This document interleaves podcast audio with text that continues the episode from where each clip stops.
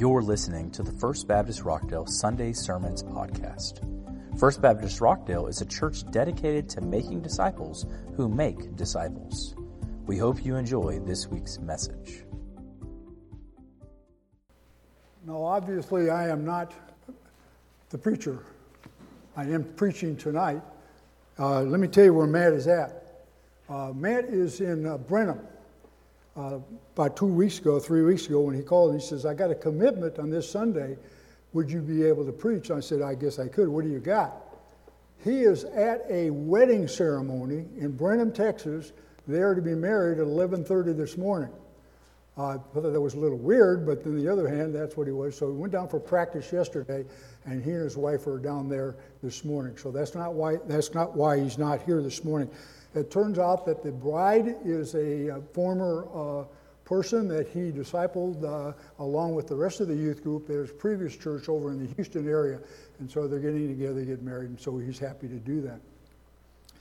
Um, one of the other areas that uh, I get a little nervous about, the last time I preached, uh, I found out afterwards that the cameras froze and there's a was a picture on Facebook that was like this, and it stayed there and went the whole whole time. And so I told Matt afterwards, says, "I'm not going to do that anymore."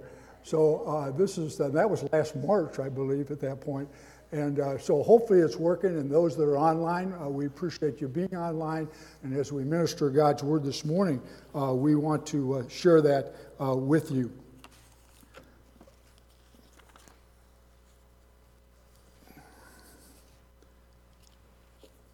Back in the early 50s, um, and I'm not going to tell you how old I was, I was very young. Um, TV was just coming onto the scene in a big way. And it wasn't color, it was black and white.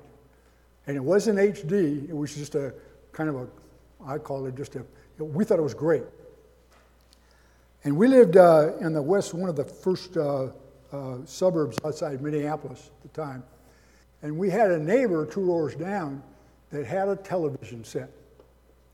And man, we thought, yeah, man, I get a television set. This is great. And most, and probably 50, well, probably 75% of the people didn't have television. And um, so on Friday nights, there was a Gillette Cavalcade of Sports. And my dad had done a little bit of boxing when he was in high school, and so he kind of was enthused enthusiastic about into the boxing area. And so we would go over there and we'd say, uh, could, could I bring my two boys with me? And oh, yeah, yeah. So my brother Steve and I, we would sit on the floor and we would watch at 9 o'clock the boxing match. And at 10 o'clock it was over with and we'd go on home. And there was one man that caught my attention. And uh, he had always had, he was a, it was a, it was a, uh, a black man, but he always had white shorts and he always had boots that were white boots. And you know him as Muhammad Ali. That was Cassius Clay in those days. And let me tell you something, folks, he knew how to box. And it was interesting when I was looking at that on, when I was looking at it on the uh, internet today. Guess who is the number one boxer in all of boxing history? Muhammad Ali, Cassius Clay. And you know that he had a big mouth, and he used to tell everybody what? He was the greatest. I'm the greatest. And for a long time, nobody could prove otherwise till somebody did come along and take him down a notch or two. And we sometimes today, we always like to go to see who is the greatest person that ever lived. And in our passage that we have today, which is in, in uh, John's chapter 3, uh, pre, uh, we, we want to start at verse, uh, I might have to change my glasses a little bit because I got to end up reading and I have trouble with those other ones, so we'll go from there. Uh, we're going to be starting at verse 20, uh, 20 uh, 22. Um, had you ever, ever thought about who's greatest? In the boxing area, Cassius Clay thought he was good. By the way, he was very good. I always enjoyed watching him. But we have people today that say, I am the greatest. And that issue came up uh, in the dealings that Christ had, and he was on earth, with the people around him. Um, if you've ever had a discussion at one of your meals where you have people over and you have a discussion, and, and you ask this question, except for Jesus Christ, who is the greatest person who ever lived, and what made him or her great? And I can assure you that in that discussion, when they cut to chase, everybody's got a different opinion as to what somebody is great about. How do you know they're great? I think this person's great. No, this person's great. And you have a friendly, shall we say, argument and at, at that point. So what happens is this my standards are not yours, or yours are not mine, and so there is a lively discussion. Now, hopefully nobody's going to get hurt, but it could get kind of rough if, at that point too, as you do that a little bit. And it was very interesting that Jesus answered that question Who is the greatest? Uh, you remember some of the great people of the Old Testament, and uh, you talk about Abraham, the father of the faith. You talked about um, Moses. What did Moses do? He led the people out of the nations of Israel, out of Egypt, out of bondage. And then there's David. David, a man who killed a bear with his hand, killed a lion. And then what did he do? Takes his slingshot and gets rid of Goliath. Those are pretty great people, as far as I'm concerned. And then there's other people like uh, he skipped uh, David. David, uh, we talked about David and what he did, and by the way, he became one of the greatest kings uh, for Israel. And then there's uh, Daniel. What do we remember Daniel? What? Daniel in the lion's den. And we know that Daniel, God was with him and put him in a very high position later on in his life. There's Noah. There's Samuel. I think about Samuel, greatest prophet that basically lived, said that in Isaiah, Solomon, and so forth. And all those people who were contemporaries. And what did God say? He said, But you are the, the, the uh, excuse me, um, all of those are to say, and if you turn to Matthew chapter 11, verse 11, here's what it says. This is the Lord speaking. Truly I say to you, among those born of a woman, there has not risen anyone greater than John the Baptist. You say, huh? After all that list, and that's the way we are? Well, that's what God has a, God, God's plan is so much different sometimes than our plan. What we want to do is not what God wants us to do. And so when you say that, truly I say to you, among those born of a woman, there was none risen greater than John the Baptist. And that's over in Matthew chapter 11, verse 11. Now, John didn't have necessarily the qualifications that we, or qualities that we determine to be great.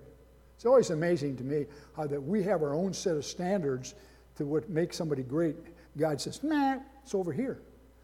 And so what happens is you look at him, what he was, he, he wasn't born in the rich and famous. That's what we look at for today. You got the pedigree. You came from a rich home. You went to the right school. You it. You obviously are a good leader. He didn't have any of that.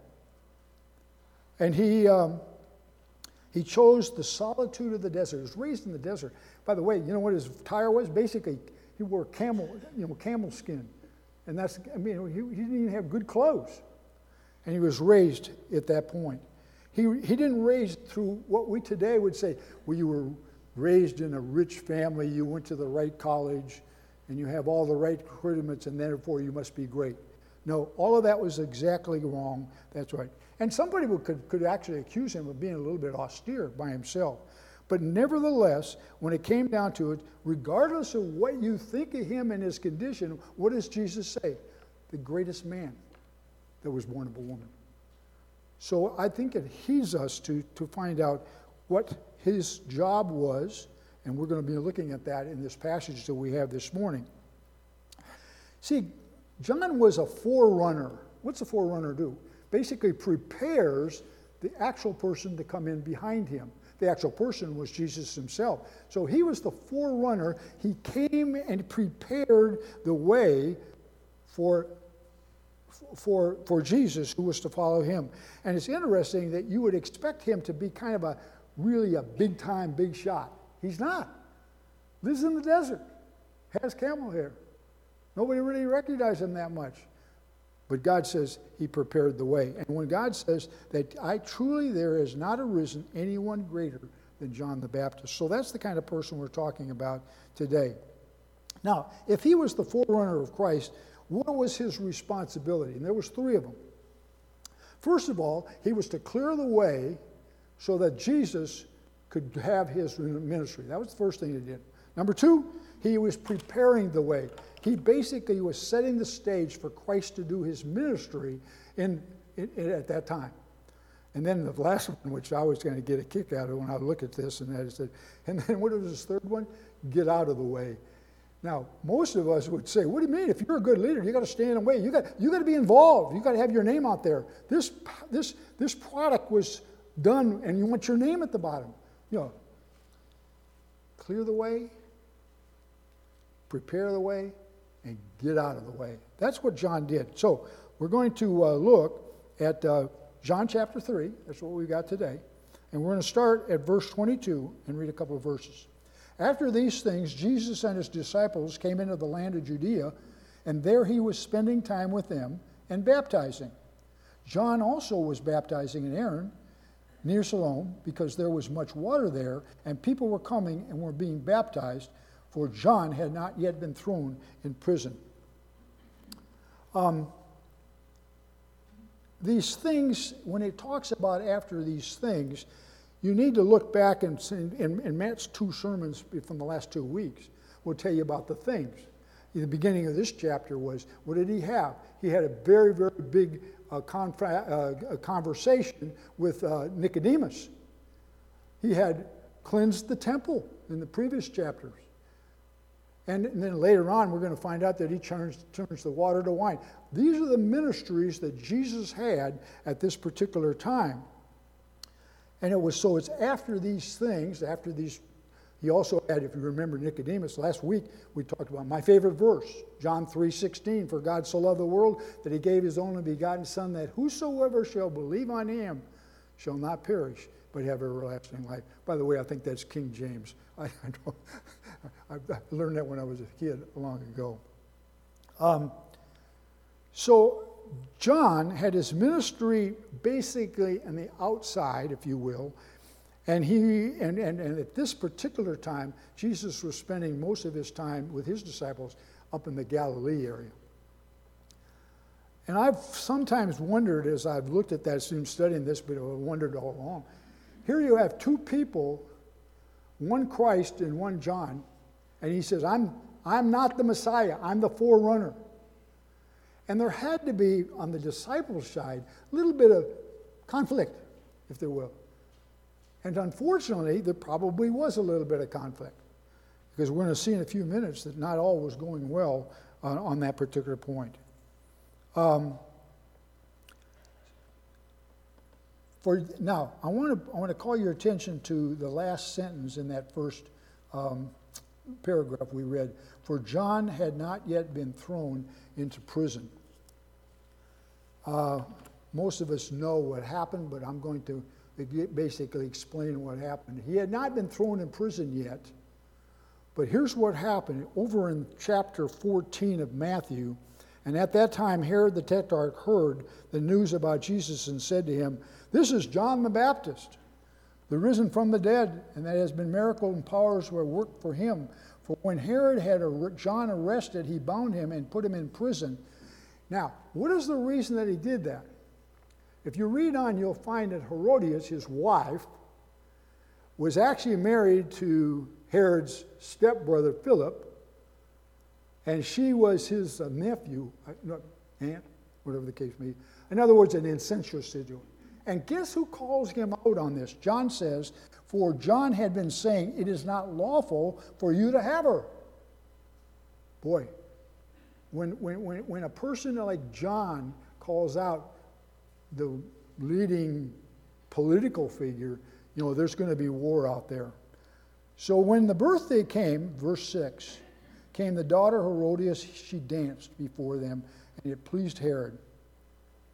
So much so that he promised her with a note to give her whatever she asked. By the way, there's maybe a, there's a, there's maybe a little truth to this one to say, don't ever promise a kid something and then try to renege on it because it doesn't work. don't promise them something you can't deliver at that point. So he likes the dance. And so he says, um, uh, before him, so much they promised with an oath to give her whatever she wanted. Again, don't start doing that kind of thing hilter skelter, it'll cost you. Having been prompted by her mother, she said, Give me, her mother tells her what to do now, give her, give me here on a platter the head of John the Baptist. And you know the rest of the story. King was not very happy about it, but what happened? He had made an oath. He swore by it. So they went out and he basically took John's head off and that's why in the portion that we read, he was, in, he was still alive at that particular point. But very quickly after that, he was, uh, his head was delivered on a platter uh, to uh, Herod's wife's daughter at that point. Tragic ending at that point for somebody that was to prepare the way. Um, then you go back and, and uh, you look at what did John do while he was there before he was uh, beheaded. There are three things that he did. Um, he, first of all, his job was to clear the way for who? For Jesus. And so he was to prepare the way, clear the way, prepare the way. And then I like the last one. And then he said, get out of the way. You know, so many of us today, we want to be involved from start to finish. And somehow that last section was, I can take pride in what I have done. John wasn't that kind of a guy. He prepared the way, and he got cleared the way, prepared the way for Jesus, and then he got out of the way. Now, admit, admittedly, obviously, if your life is taken, then you are out of the way, but uh, there's some sequential issues there as well. Um, let's read uh, the next section, verse 25. Uh, Therefore, there were some aro- there arose a discussion on the part of John's disciples with a Jew about purification. Um, and they came to John and said, Rabbi, he who has been with you beyond Jordan, to whom you have testified, behold, he is baptizing, and all are coming to him. So, what do we have? We have the beginnings of basically you and me, him and her. You have the disciples coming and say, uh, John, uh, tell you what, uh, things are not going as well as they used to go. Because when Jesus, when they were baptizing, John was what? A forerunner. He was baptizing people and preparing them for the way. For the way. And as a result of that, John, uh, uh, John was doing the job that he was called to do. And so all of a sudden, his disciples kind of dissipated. And guess where they were going? They were going over to Jesus. Um, I think sometimes we, we are we. I hope that we are not Pied Pipers that um, uh, where we end up trying to uh, follow the leader. We need to have our own our own set of values. Make your own trip at that point. But whatever the case may be, John's influence evidently started fading and it was moving to Jesus. And the disciples come to John and says, Hey, we need to do something about this. Was that sound typical today in terms of following people? We need to change the venue. We need to we need to up the ante. We need to pay more. We need to do this. We need to do that. So the group will stay together. That's not what it says here. Notice in verse 27. John answered and said, It's a great answer. A man can receive nothing unless it has been given him from the Father. Where was John's eyes? It was on, it was on Christ. His eyes were on a heavenly perspective, not a local. Oh man, we're losing our we're losing our congregation. We need to go out and have another big revival and get them to come. No, he says you can't. He said uh, uh, a man. Uh, I'm sorry here. I answered and said, A man can receive nothing unless it be given him from heaven. Very, very true. So one of the things that I think that we talk about is that we're looking from, from lessons of this. We want to talk a little bit about these latter part of the chapters. So in terms of some principles, all leaders serve at God's pleasure. Sometimes that we have people, and you can see them on television periodically, that basically they said they're called of God, but I think they're called of themselves because everything is about them, nothing about the Lord. So the first thing is this that he said uh, that he is a, um, everything belongs to the Lord and he is sovereign right to give or take as he desires. And that's exactly what he said when he said, A man can receive nothing unless it's been given to him from heaven. Number two, verse 28. You yourselves are my witness. I am not the Christ, but I have been sent ahead of him. He who has the bride is the, is the bridegroom, has the, excuse me, he who has the bride is a bridegroom, but the friend of the bridegroom who stands and hears him rejoices greatly because of the bridegroom's joy, voice. Let me explain a little bit what that means. In those, those days, they had a wedding, uh, and, I, and they called him the, the friend of the bridegroom, and I would call him, and I think probably all of us would say, the best man. And his was not just to stand up and say, hey, you're my buddy and you're getting married. His job was to basically stand by the wedding uh, ensemble bedroom, if you will, and keep people out. That was one of his jobs. And so it says it was great when, when he heard not the bride's, she may already be in the room. But when the bridegroom came, what did he do? He stepped aside and let them have the kingdom. That's what he was trying to say is this. That was the mission that John had as basically a foreteller. When the time came, he stepped aside and let Jesus have his ministry. John must have felt encouraged that his disciples failed to hear the primary message. Disciples never really understood what his whole ministry was about. Um, he clearly stated that he was not the Messiah, but the forerunner. He explains by saying, and then he uses his example of the, of the friend of the bridegroom at that point. And that's what happens as we start that area. Verse 31.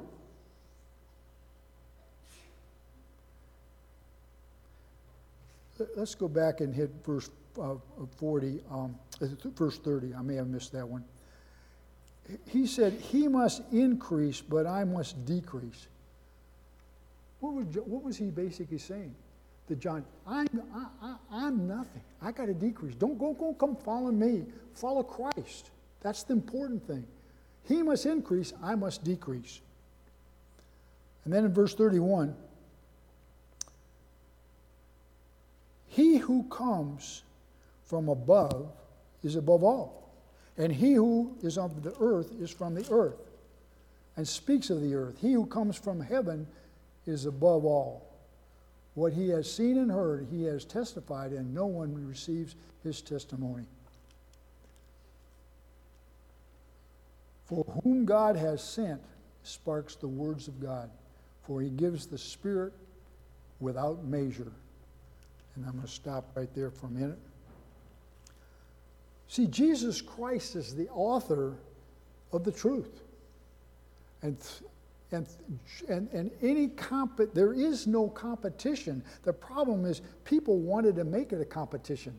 John understood exactly what his mission was, and he carried it out immaculately at that point.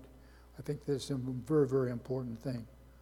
Um, and then in verse 35 um, and 36, uh, he finishes up and he says, um,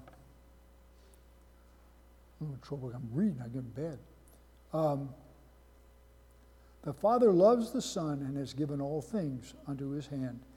He who believes in the Son has eternal life, but he who does not obey the Son will not see life, but the wrath of God abides on him.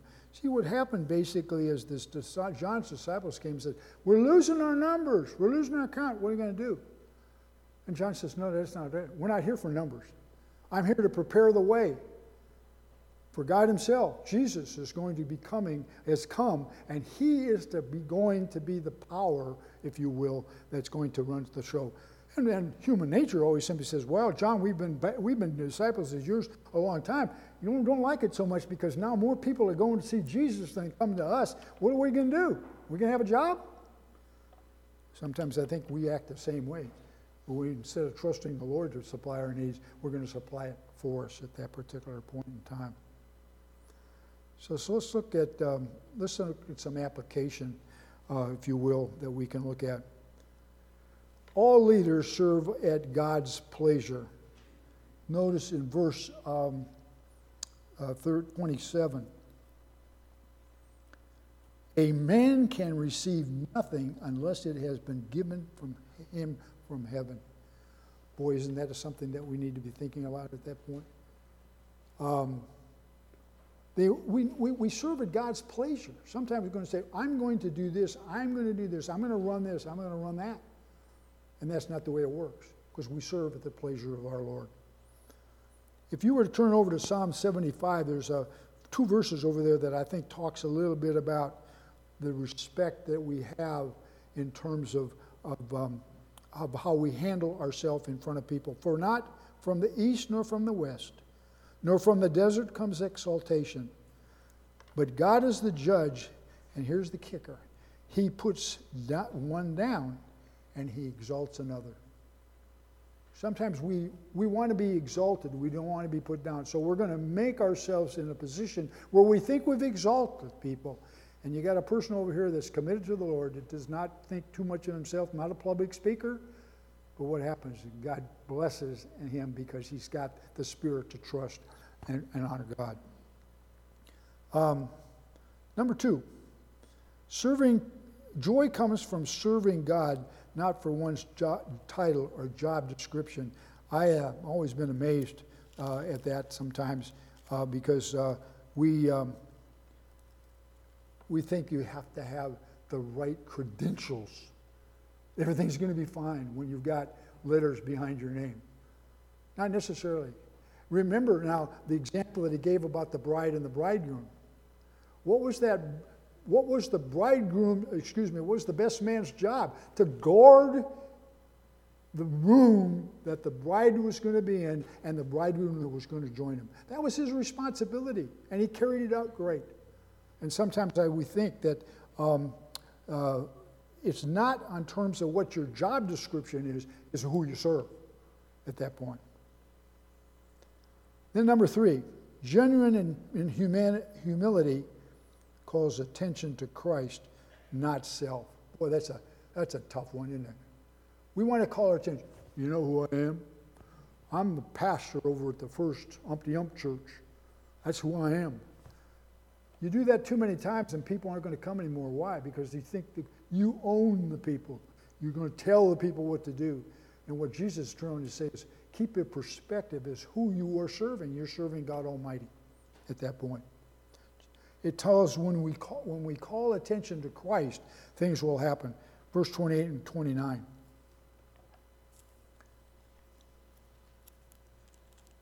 Now, we've really kind of covered those, so I'll kind of let them go, go over that one at that point. The Son of God is the supreme ruler of all that exists. Um, excuse me. Let's, let's move back down to this other one. Joy comes from serving God, not from one's job title or job description. We just talked about that. Three, genuine humility calls attention to Christ, not self. How many TV preachers that you've watched call themselves, uh, put their attention on Christ, but don't call any attention to themselves? I did this. I did that. We did this. It's not about them. It's not about their church. It's about what we want to do to serve God. And sometimes I think we, we forget that just a little bit at that point. See, he avoided those traps. And that's what's kind of beauty about John. You know, if there's anybody that had a right to say, hey, you know, I'm John the Baptist, I'm big, big dog, he didn't. He just said, I'm nothing. I'm here as a forerunner. Christ, who's behind me, is the one that you need to be looking at. And sometimes I think we kind of forget that just a little bit and try to. He recognized that God owns it all and deserves all the glory. Therefore, we find our greatest joy in fulfilling our purpose to glorify God and fully enjoy Him forever. Boy, those are great words, by the way.